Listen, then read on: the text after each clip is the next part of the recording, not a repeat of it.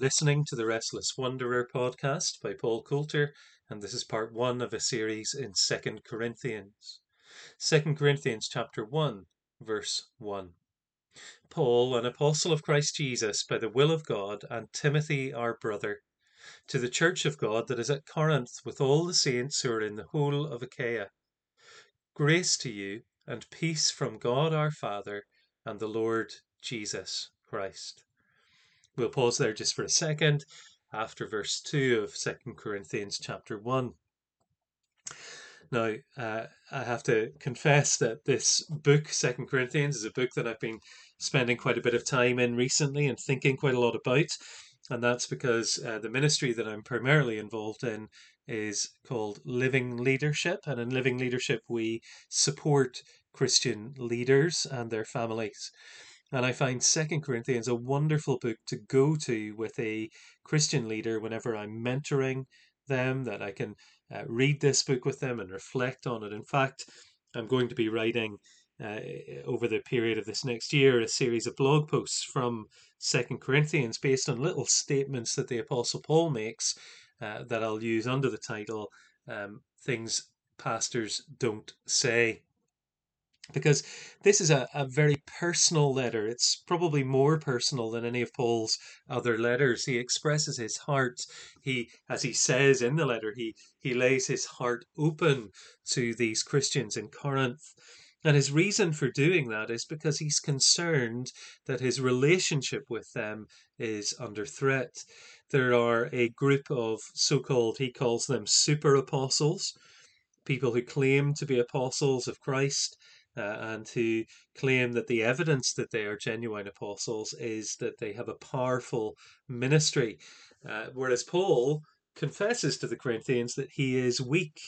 They know about his suffering, and his suffering uh, is is something that he, he doesn't try to hide.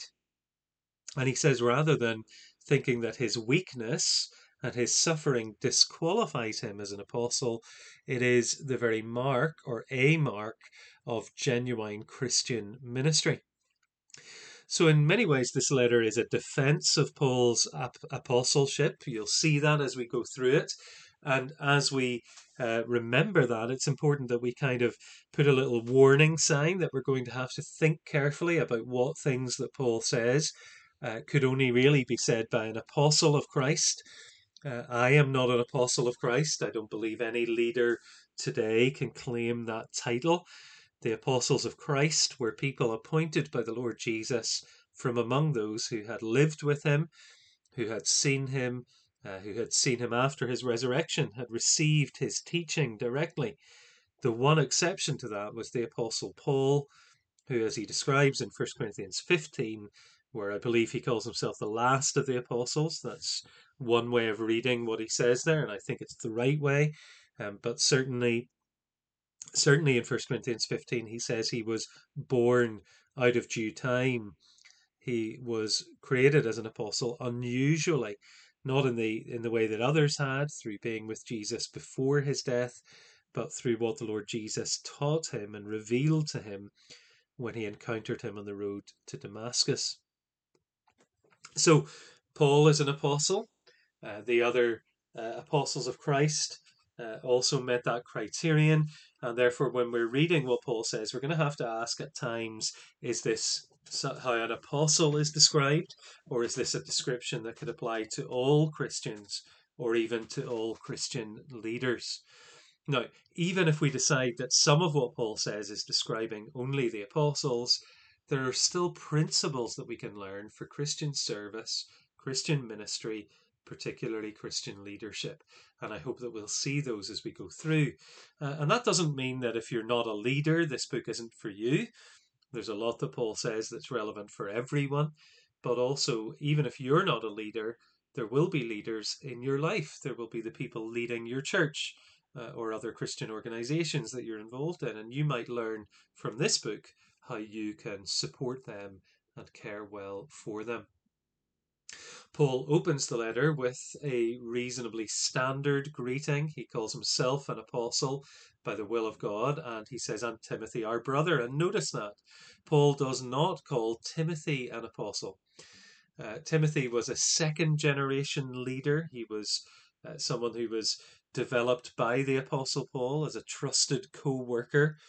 Uh, he had been a young man when Paul first met him, Uh, and we read about Timothy quite a lot in both Acts and also in Paul's letters, especially, of course, the letters Paul wrote to him, which we call First and Second Timothy.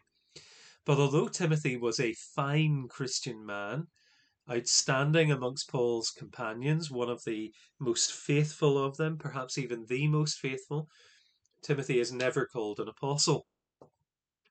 And that in itself should help us to see that the title of apostle is only used for those appointed directly by the Lord Jesus.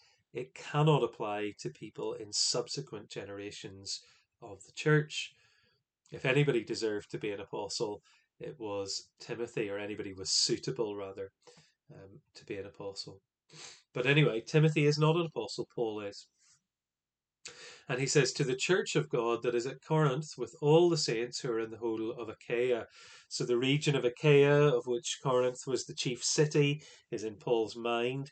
Uh, and that gives us some sense that the churches in New Testament times, although they were uh, local congregations, if you like, in each city, in a city, in a larger city, there might have been multiple house churches as part of that one church, but there was also some sense of collaboration between churches in a wider region.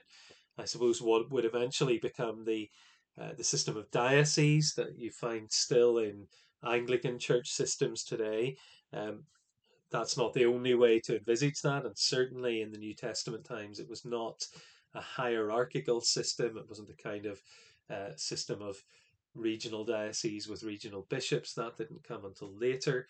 But uh, the idea of churches working together in a region, having good fellowship and connection together, is there in the New Testament and is something that we should value today as well. Gospel partnership might be one way to describe that, or a, a local church fellowship, or, or some kind of network of churches in a in a city or a region or an area. And Paul wishes to the Christians in Corinth grace and peace from God our Father and the Lord Jesus Christ. Verse 2. Now, notice again that Paul routinely puts the Lord Jesus on a par with the Father. If the Father is the source of grace and peace, so too is the Lord Jesus Christ. There is this closeness that, of course, uh, reflects Paul's belief, which is more explicit in some other places that Jesus is one with the Father, that Jesus is God, and the Father, Son, and Spirit working together. And the gifts that they bring to God's people, well, the blessing of peace was a familiar blessing to the Jewish people. Shalom Aleichem uh, in Hebrew, peace be with you, or in Arabic, which is a related language, salam aleikum um, peace be with you. But it's not only peace, but grace. That's a beautiful Christian addition. Uh, not just wishing peace, but recognizing that God's peace, God's shalom, the fullness of life that God gives, that's really what peace, uh, as it's described in the Bible, is. It's not simply that you're not at, at war, you're not fighting, but it is uh, harmony and blessing and a fullness of life that comes through the grace of God towards us, His merit towards us that is not, uh, His favor rather towards us that is not merited, His gracious outpouring of good gifts upon His people. So, through the grace of God, we can know the peace of God. Now, let's read on then in verse 3 of 2 Corinthians chapter 1.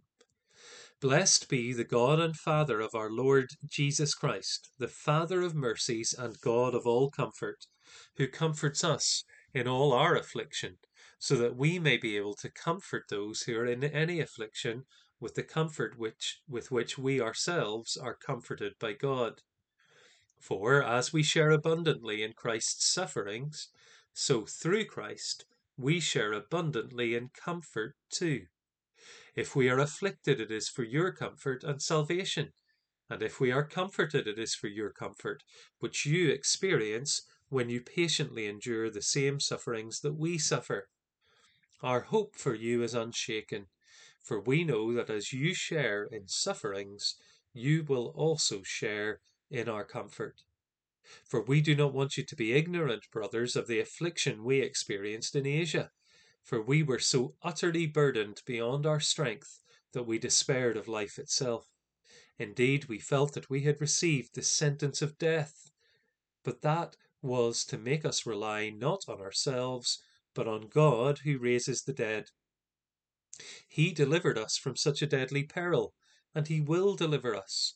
On Him we have set our hope that He will deliver us again. You also must help us by prayer, so that many will give thanks on our behalf for the blessing granted us through the prayers of many. We'll pause reading there after verse 11 of 2 Corinthians 1. Now, Paul opens this little section by giving blessing to God. You see this often in Paul's writings that his heart gets caught up in praise of God and worship of God. Sometimes he breaks into prayer, sometimes statements of blessing to God. He is ascribing glory to God. He's giving God credit for who God is, the Father of our Lord Jesus Christ, the Father of mercies and God of all comfort. That's a beautiful little way to describe who God is, isn't it? That mercy is in the very character of God. We've mentioned already in verse 2 the grace of God that pours out unmerited favours upon us, gives us gift upon gift. The mercy of God is, is his pardoning uh, pardon towards us in Christ, the fact that He forgives us for our sins, the fact that He is patient with us, He doesn't punish us in the way that we deserve. And these ideas of mercy and grace are very closely related. If you like, mercy has more of an emphasis on what God does not give us that we do deserve. He doesn't punish us according to our sins. Grace is more to do with what God does give us that we don't deserve. But in a sense, there, there is an overlap between the two. They belong together. The Father of mercies is a way of describing the generous heart of God. He is a good Father, a loving Father. That's how the Lord Jesus described him when he taught his disciples to pray. You can read about that in Matthew 6 and then on into uh, the rest of that Sermon on the Mount that surrounds Matthew 6. He, he was presenting God to his disciples as a good, loving father who wants to give good gifts to his children, who knows what they need before they even ask him. He is the Father of mercies, that's his character, and the God of all comfort. Again, that's a beautiful statement, isn't it? This, this God, this Father, uh, and the fact that he is both Father and God is precious, isn't it? He is not uh, only our father as a you know our earthly fathers might love us a lot but they they don't have the power to do everything that we might hope they would do or to give us every good thing but he is also god our creator but likewise he's not only god the creator uh, who is powerful he is a good and loving father and this god of all comfort this father who loves us this merciful god is the god of all comfort he is the one we can look to to comfort us. He is the one who is compassionate towards us, who holds his children closely in his embrace.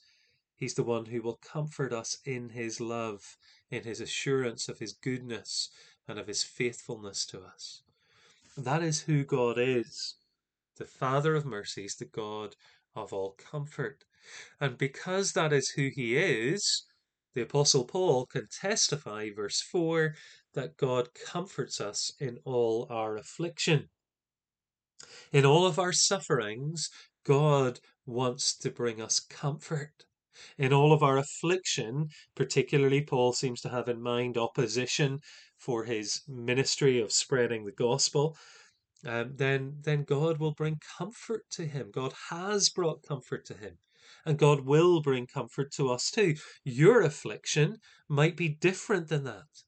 It may be that you're not facing opposition for your Christian faith, but it may be that you're facing another kind of affliction a struggle with your physical or mental and emotional health. A relational breakdown, a betrayal, or a breach of trust, uncertainty about your finances, difficulties in your workplace. Whatever your affliction is, your Father loves you and He will bring you comfort. That's what Paul is saying that God had done for him. But He does that, and I love the way Paul puts this in verse 4 so that we may be able to comfort those who are in any affliction with the comfort that we ourselves have received from God. Our Father comforts us. He assures us of His love. He reminds us of His presence. He gives us His great and precious promises. Why does He do all of that? Well, of course, it is for our good and for our comfort, but also that through us, others might be comforted. Because God reminds me of His love, I can remind others of His love. Because God has given me His promises, I can pass those promises on to others. Because God assures me of His constant presence, I can go and be present with other people to remind them of Him. It is from our experience of God's comfort and care that we can go and care for others. So there's a, a particular encouragement here for those of you who are involved in pastoral care, perhaps in a formal role in the church. What you are doing as you do that is bringing to others the comfort that God has brought to you. More than that, of course, you're bringing God's truth to them as well. But it may be that you're not in a formal pastoral care role, but what Paul is teaching us is that whatever affliction we experience, one of the good things that God will bring through that, which is not to say that the affliction itself is good, but one of the good things that our good God and Father will bring through it is to give us an experience of His comfort that enables us to comfort others. Paul continues in verse 5. He says, As we share abundantly in Christ's sufferings, that was Paul's experience as he uh, as he went through opposition, as he uh, was attacked and persecuted for the gospel, perhaps even by Christians, and even by by the kinds of people who he's concerned about in this letter, super apostles who were acting out of rivalry, people who claimed to be Christians but were not in any sense acting in a Christian way towards him. But Jesus suffered all of those kinds of suffering, didn't he? His ultimate suffering was at the hands of the Pharisees, religious hypocrites, and Judas, who betrayed him, and disciples who fell asleep and ran away rather than standing with him. But throughout his suffering, as he died on the cross for our sins, he suffered that hostility from human beings open opposition from those who were clearly opposed to God, hypocrisy from those who claimed to be close to God, uh, betrayal by one who had been close to Him, and disappointment with others. In all of this, in all of these afflictions, in all of these sharings in Christ's suffering, so, Paul says, through Christ we share abundantly in comfort too. That is a beautiful statement, and Paul could testify to it. I can testify to it as well. I've come, gone through some very painful experiences in life, even betrayals by people who I had loved dearly as a brother or sister in Christ. But I can testify to the fact that in the midst of those sufferings, God was very near. In the midst of those sufferings, the Word of God took on a deeper, richer colour. I could see the promises of God. I drew closer to the Lord Jesus. I could feel his heart for me, and my heart began to stir with compassion for others, even for those who had wronged me. That's a work of God by his Spirit. That's what God wants to do in us if we will turn to him when we are facing affliction and suffering and opposition. Paul goes further again in verse 6. He says, If we're afflicted, it's for your comfort and salvation. And what does he mean by that? Well, I think at one level he's saying that the reason Paul is facing opposition is because of his ministry of spreading the gospel, the gospel that he had shared with the Corinthians that had led to their salvation, to their faith in Jesus. Paul will not run away from affliction because it means that the gospel is being spread. If we're going to be faithful to God, if we're going to share the gospel message faithfully, if we are going to live in full obedience to the Lord Jesus, there will be opposition, but also there will be there will be the comfort of God, there will be the work of God done through us. The gospel will spread to others, others will be encouraged and inspired by our example. And so we have to embrace the sufferings of Christ for the sake of the gospel. But I think Paul is saying again that because of what he is learning about the comfort of God, it will make him able to comfort them. They experience comfort when they patiently endure the same sufferings that we suffer. Paul says, the rest of verse 6. In other words, this is the Christian life. Suffering for Christ is part of the journey. But as we suffer, and Paul will say this, that he is confident that they will know the comfort of God. But one of the ways they know it is through the letter that Paul is writing to them. And this is the beauty, isn't it? That as we remind people that God will comfort them, our reminder becomes part of God's comfort. Paul, of course, in a very profound way, was writing inspired scripture, words that God had given him and was guiding him in. I can't say that about a WhatsApp message or a, an email that I might send to someone to bring them encouragement.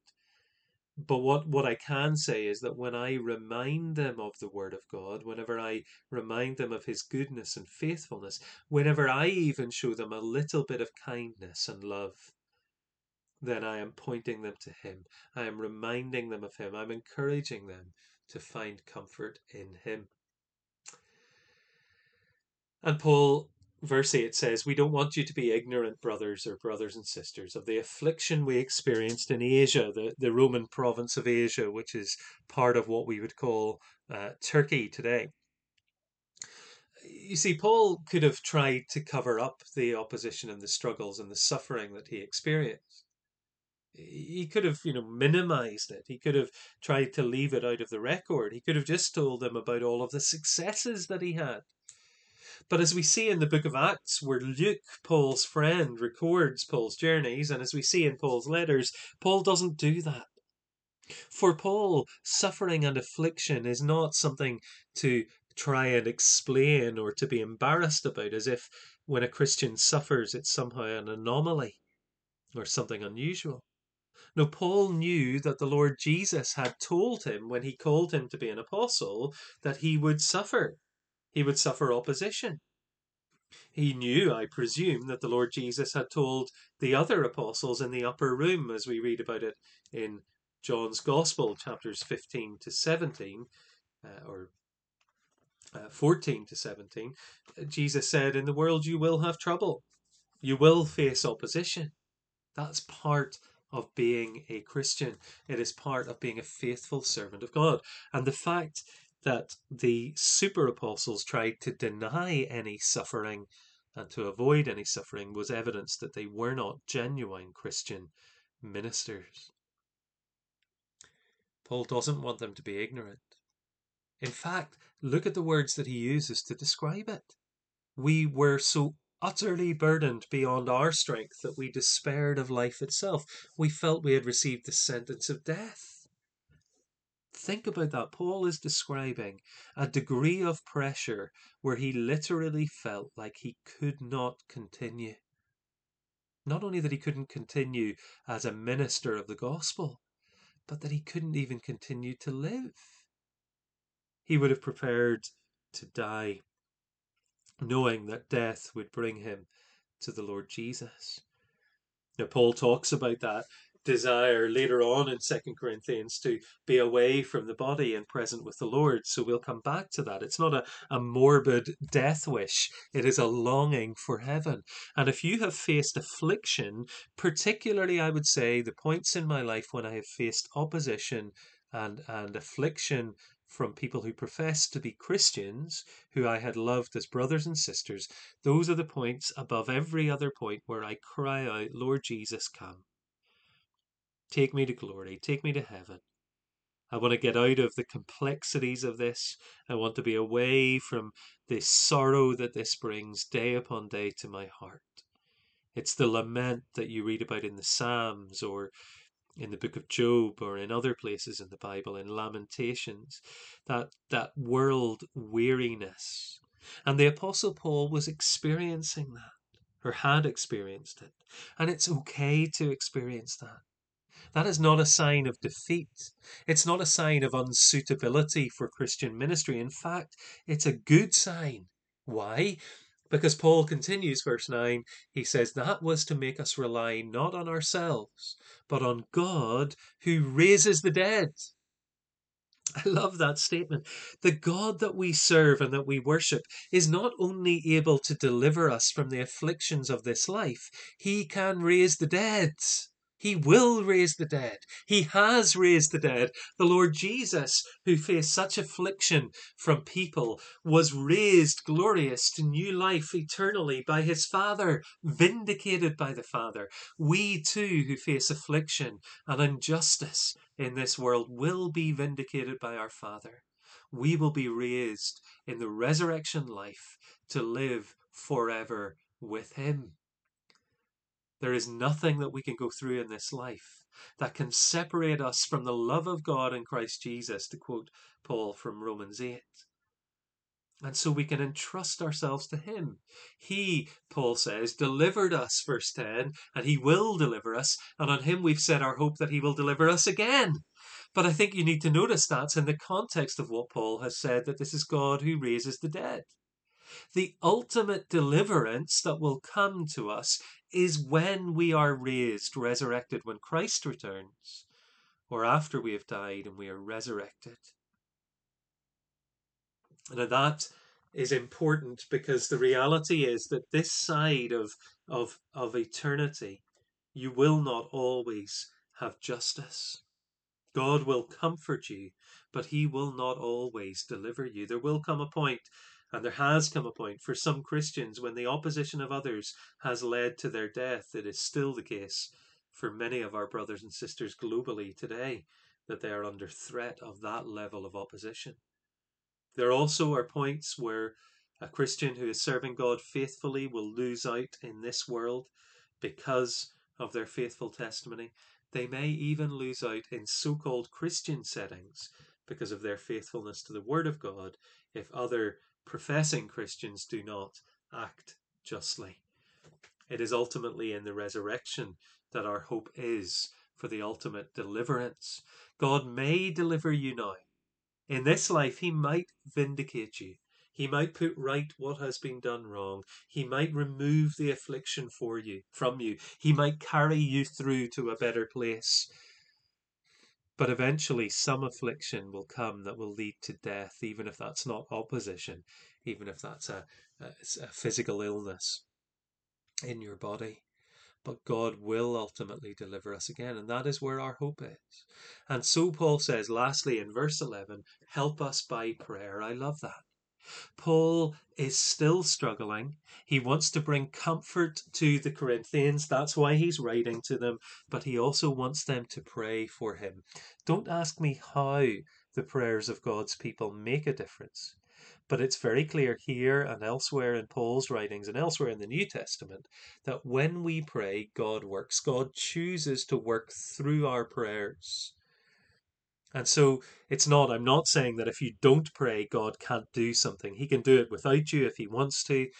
But God has, has made it such that as we pray, we are used by God. We join with God. We are caught up, if you like, with God in the spiritual work that He is doing. So pray. If you know a brother or sister who is afflicted, pray for them. If you are facing affliction, ask others to pray for you, to sustain you, so that the work of God will continue and many will give thanks on their behalf. When people join with you in prayer, the blessing granted us through the prayers of many, the blessing that would come to Paul would enable him to continue in his gospel ministry. And therefore, those who prayed with him have a share in that ministry and in the blessing of it.